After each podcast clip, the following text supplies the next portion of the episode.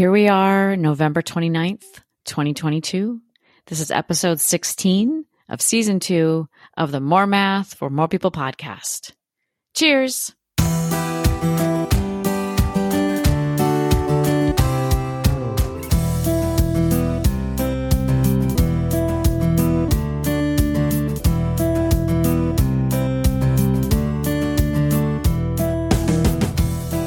Hello, everyone. I'm Misty, And I'm Joel. and this is the More Math for More People podcast brought to you by CPM Educational Program. On this podcast, we discuss the CPM curriculum, trends in math education, and share strategies to shift instructional practices to create a more inclusive and student centered classroom. We also highlight upcoming CPM professional learning opportunities and have conversations with math educators about how they do what they do. And we always try to have a little bit of fun and laughter as well. Indeed, we do. So come and find out what shenanigans we're up to on this episode. Boom. Okay, here we are again with our National Day announcement piece We of the podcast. Yep. Joel, what day is it today? National Lemon Cream Pie Day. National Lemon Cream Pie. Yep. Hmm. I'm not. I'm not sure. I'm a big lemon cream pie fan, but I know who is a lemon cream pie fan. Oh, My mom would be a lemon cream pie fan, but only if the lemon was very uh, tart, not sweet. I like a tart lemon. I can uh, more relate probably to like a, a key lime pie, but I have had lemon cream pie, in fact, in Florida, and it was delicious. I, I like those citrus flavors. Citrus pies. I'm not a fan. I think one time, one time I was at an auction and they had the dessert dash, and I was not in charge of going up to get the dessert. Okay. And the person who went up to get the dessert Yeah. uh, got the key lime pie because she was like, I just decided to not get anything that was chocolate. And I was very sad that I was at that table because I I, would have say, so wanted you- anything that was chocolate. You didn't suggest this. You wanted the chocolate. and then she came back with the and with she the was, other. she went up and she was in charge and she came back with a key lime pie, which was about as opposite of what I had hoped for dessert as I could imagine. If we had like uh, seating arrangements, I would have switched Yeah. tables because I love a key lime pie. Maybe we could have traded. We'll have to think about that for the conference. Mm-hmm. If we have pies at the conference, maybe maybe there's the chocolate section. maybe at the there's yeah. conference. That'd be Crazy.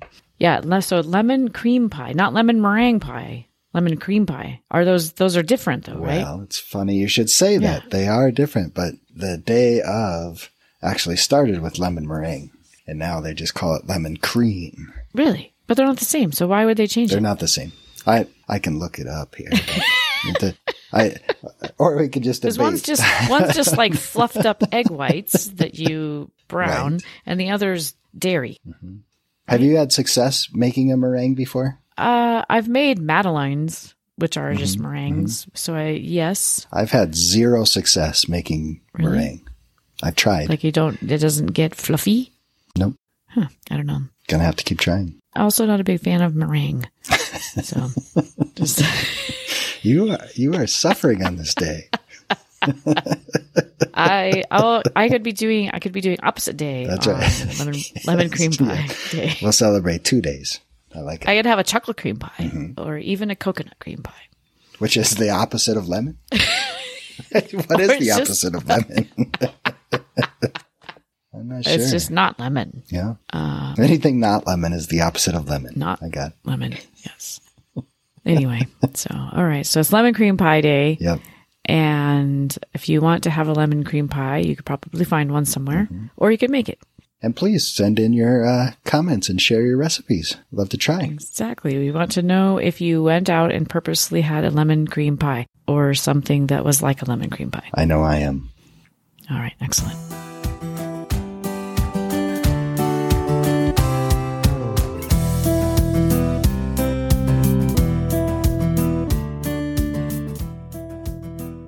So, Misty, Yes, Joel.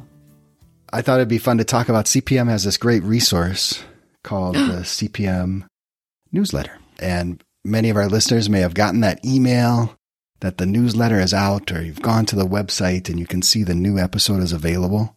But Mm-hmm. I thought it'd be fun to kind of talk about the newsletter and how it connects to maybe how it would help teachers support students in their classrooms as well. Yeah, definitely. You're talking about the November newsletter just came out. The November newsletter just came It, out. I mean, it'll have just come out. We're talking about it right now, but when this podcast launches, it'll have been out for a month, which is That's fine. right. Newsflash, people, we don't record this on the day it comes out. That's right. But um, that would be really challenging. Um, yeah, so we're gonna, the November newsletter has just come out for us, and I know you and I were taking a look at it and read through a lot of the articles that were in there, and so we wanted to not really go through and um, rehash the entire article for you because we want you to go read Yeah. it, but just highlight a few things and um, and talk about a few things that are really that came across for us maybe in some of those articles that are there in the November newsletter. Absolutely. What do you want to start with, Joel? Well, the the first article in the newsletter uh, was written by Amanda Etheridge out of Brooklyn, New York, and she she talks about who has the power in the classroom. What I really liked about this article that so often we're we're hoping we're looking to give students the authority, we're looking to give them the power, and she talks about they've actually had the power the whole time. And let's talk about how we can encourage that piece. I really like that Yeah. this article. Yeah. Yeah, I, re- I liked that too. I liked I liked that um, there was she talked about some shift in language, and I liked how she talked about things about thinking about what how we can arrange our space so that kids feel like they belong, feel like they have a spa- you know have some you know where they can be, where they can't be or not, and thinking about how we interact in there, and also thinking about how we evaluate. She gave some really really powerful things to think about, and one of the things I really liked about it was that she talked about how as we're if we try to be conscientious as we change and grow that that's going to take time right Absolutely. as teachers it takes us time to change also and make mistakes and to be in that process also and i think that that having grace for ourselves as we are doing things is really important It really is important, and she really she did she put it in a, in a way where it's phrased as consider consider your practice and think about it and think about the reasons you do the things you do. absolutely I think that was really powerful. Yeah. There was an article in there, uh, short little blurb that uh, Karen Wooten wrote, um, really thinking about how when we were in the pandemic, you know, some people still say we're there. I don't know, wherever we are in the pandemic, but earlier on in the pandemic, let's say, people were really, really trying, wanting to, hey, we have a chance to do something different. How Yeah. can we, you know, meet kids' needs, you know, their social emotional needs, and how can we do these things in this time and space? And as she put it, unfortunately, not a lot has changed. We're kind of trying to just go back to what we did before and it's having a lot of impact. And so thinking about how to build community still with your students and how to, you know, meet their social emotional needs because there's a lot of pressure on doing the math, but the social emotional needs, if they're not being met, the math doesn't happen. Right. So she had some, some ideas of how to keep looking at that. Yeah, and I- and I like that the the way she put it too is it doesn't take a lot of time. It's not anything other than really just you're checking in on them. Yeah. I'm really passionate about this too. Um, I, I was lucky enough when we were fully in the pandemic and all virtual, and we had our national teacher conference online. I got to do an Ignite talk, and that Ignite talk was all about let's. This is our chance to change stuff, and uh, so I I get that part of it, but it's still our chance. We it, our chance doesn't end. We still get to change Yeah. stuff, and I think she kind of reiterates that here too, and with that focus of let's check in on our kids and see how they're doing. Totally.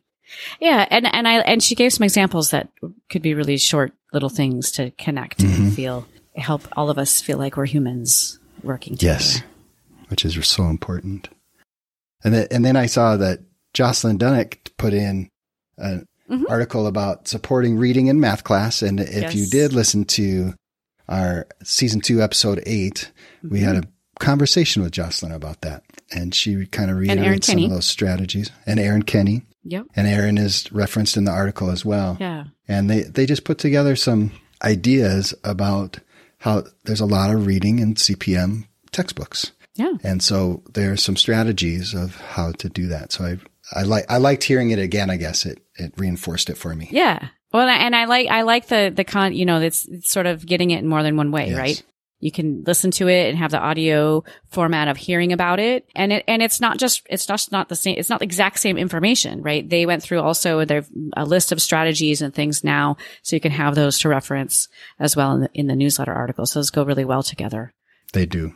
And I, I want to also add that Jocelyn and Aaron are doing um, a session on reading strategies uh, for the teacher conference in February. Oh, great. And Ama- Amanda Etheridge is also um, a presenter. She's doing, I think, a session that's similar to this um, topic here in the in the newsletter article at the teacher conference in February. So more you can Very cool. connect with them there too. Yeah. That's awesome. And that that's another uh, just to bring up the teacher conference, which is also referenced in the newsletter, by the way. The fact that if any of this stuff resonates with you, you can go to a session, but like you can network with these people too and get to know them and, Absolutely. There'll be talk with them and come up with strategies together and Yeah. continue this work Yeah. beyond the conference. That's one thing I love about our teacher conference. Yeah. Oh yeah. I mean, there will be opportunities to have conversation in between sessions or during the breaks or during lunch. Um, there's also the social on Saturday night, which is a great time to uh, connect with people and, and, and just put a face to a name and, and get to know somebody. I mean, I am pretty sure I can guarantee that anybody who's doing a session at the teacher conference would love to talk to you about what they're talking about. That's, you know, Absolutely. what they've what they've presented.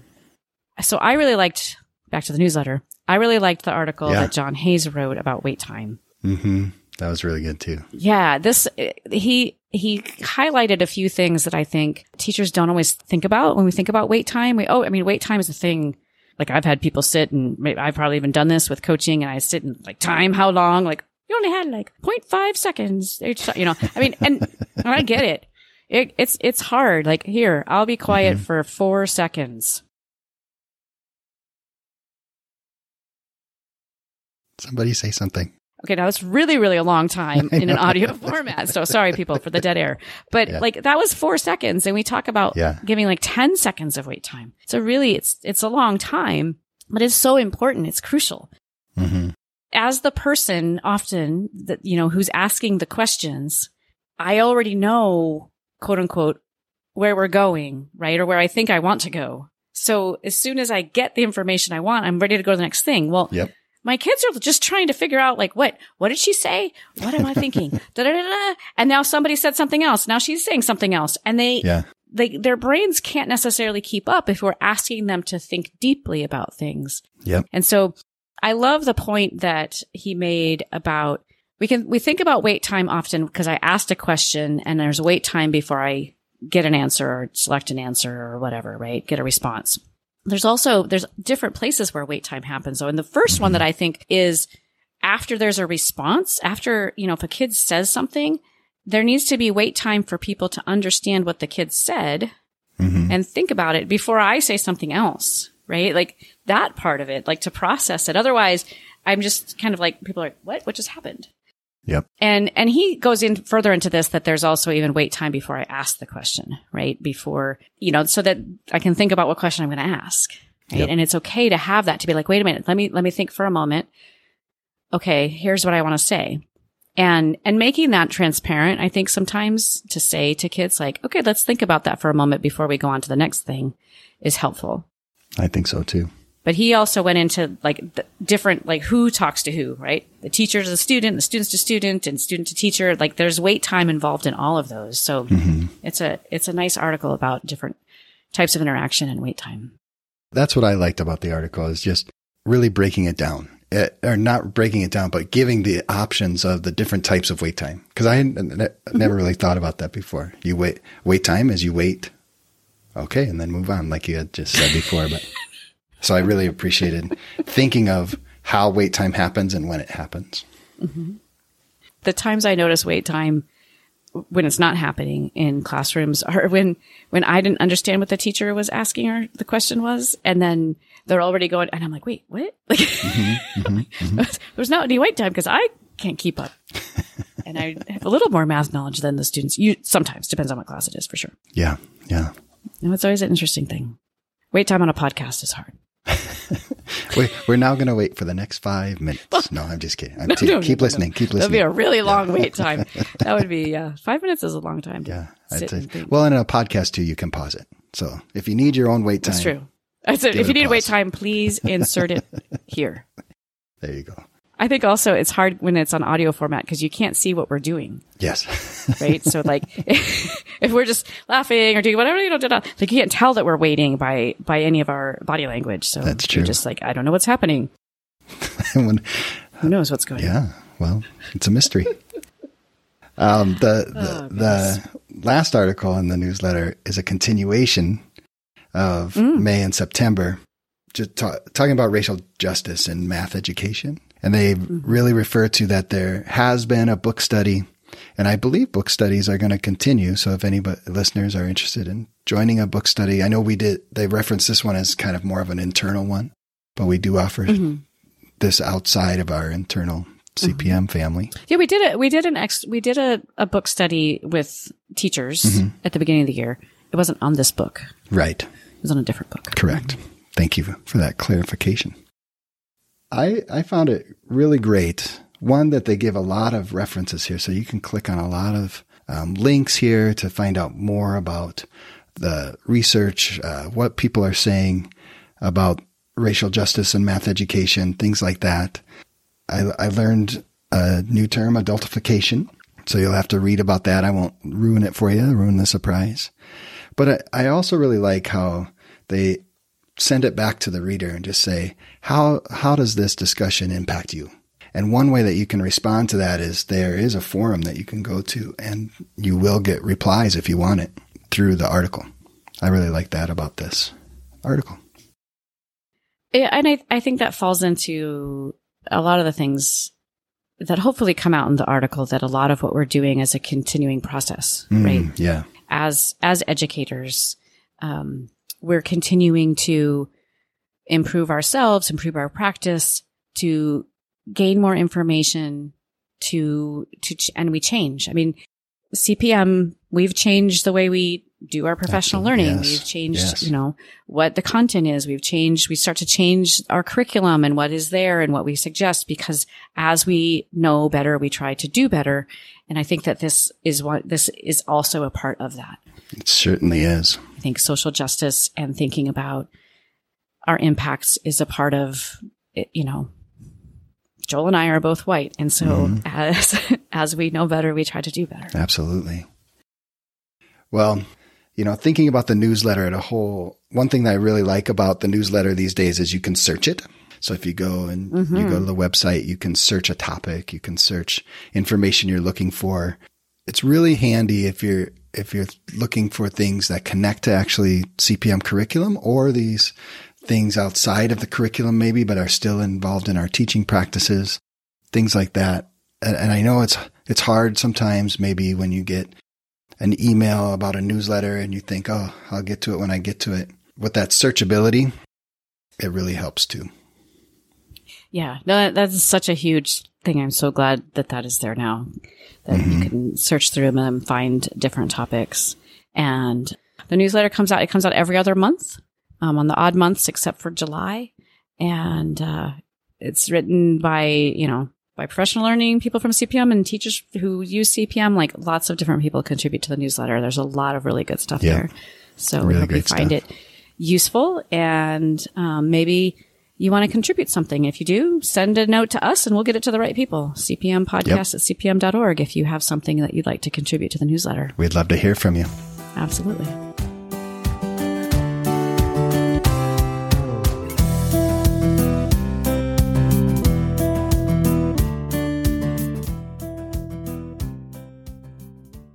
So, Joel, something very excited happened at CPM today. Tell me what it is. And when I say at CPM, it's like everywhere, of course, because we're everywhere. Yes. CPM is all over. Yeah. So today uh, and yesterday, we had our, uh, I guess it's the, your site visit, uh, your visit basically for to conclude the self study for accreditation. Oh, wow. Yeah. So we are in the midst of being accredited by the Middle States Association of Colleges and Schools. Very cool. Yeah. So uh, our professional learning will be accredited by them. Separate then from the books. Um, it's, it's Okay. just the professional learning part of it and our courses that we would do through professional learning. And that way, as opposed to right now, if people want to get credit for any of our professional learning, hmm they have to apply through Fresno Pacific. That's who's doing our crediting right, Right. now. And so they have to apply there. And they have to pay Fresno Pacific. And, you know, we tell Fresno Pacific what they have to, what the participants have to do, but they have to go through Fresno Pacific and then Fresno Pacific keeps track of the records and all the things for them, right? So this, our accreditation will allow us to be the crediting agency, basically. We can give people credit for our workshops and learning events and various things Mhm. ourselves, uh, which means they wouldn't have to go pay Fresno Pacific to do it. That's very good. Well, yesterday we had meetings with the reviewers, the evaluators. There were three Right. people assigned to us and they met with uh, people yesterday. They met with our board yesterday and then they met with a lot of different people today, both from the professional learning department and um, other people from outside the department, participants and various people and went through each of the different standards. There's like 12 standards so we have to Okay. meet, show that we meet them and provide all this evidence and things. And so we gave them this huge report. It's like 170 pages. And then we gave them like, you know, bunches and bunches of documents for evidence. And their job was to come and basically ask us questions to verify that we really are doing the things that we say we're doing. And one of the things that the head of the evaluation team said in the last couple meetings was that this is the report that we sent them was the best report she has seen in 10 years of doing this. So, Wow. woo, woo, woo, woo. nice job, CPM. Yeah, we, we, we got all the I's dotted and the T's crossed. We, over the last two years, we've been working very hard and we worked very hard in the last week, you know, as anything, deadlines Of help. course, of course. Got to get your homework done. Exactly. on time. It doesn't need to be done early, just on time. Yeah, they even said that the meetings sometimes are sort of anticlimactic because you've already done all the work and they're just coming along Yeah. to go, great, great, yep, great, and then write a report. So yeah, so there that that part is done. Awesome. Yeah, so now we just wait for they'll write a report. They'll tell us if there's any particular thing that um, they want us to do. There might be, they might have some suggestions that we could incorporate into Yeah. our plan moving forward. And then all of that goes to like a review committee and then eventually gets onto the agenda for the MSA Approval. board or whoever, you know, yeah, to approve at their next meeting, which might be January or might be April, Okay. but of next year. Very cool. So- So, when you say professional learning, do, do you mean like all of our professional learning or just certain aspects? Yes. So every, uh, uh, No, I, of I, I mean, now? all of it is any of our events. It, it, we get to decide what we want to give Okay. credit for, right? So any of our learning events, like right now, you can get credit for any of the foundations, Correct. you know, for completing pieces of the foundations work.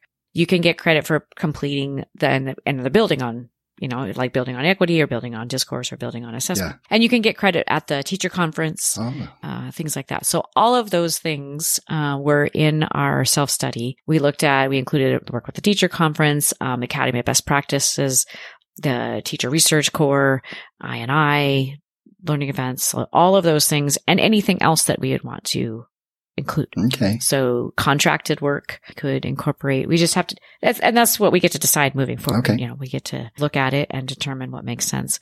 We won't like instantly the moment we get accreditations start doing it Gotcha. ourselves. We need to put, a, lot of things in place, together. like some record keeping and some other things. We need to kind of, uh, we need to get a like person maybe to be our registrar Oh. and do that kind of stuff. So that's all part of our growth and improvement plan too, is part of that. It might be actually the 24, 25 school year. Okay. Seems like a really long time from now, but So it's the- only the year oh, after next that we would start doing the doing the accrediting ourselves. Okay. So cool. Hopefully, yeah, everything looks like it's going to go through, and we're just now it's just a lot of jumping through the rest of the hoops, um, and then kind of moving forward with our plan. So it's a very exciting thing. This is a thing that was first thought of about ten years ago as Wow. like, what big great dreams do we have for CPM? And Well, it's, it sounds really cool because, uh, just all the, I know all the time and effort teachers put into their professional training, their professional learning, and they're going to other accredited institutions and to be able to do it just right with CPM while you're implementing or while you're moving on to assessment those beyond courses. That just sounds really awesome. So stay tuned. We'll uh, hopefully have a big announcement uh, beginning part of next year. Nice job, CPM. Woohoo.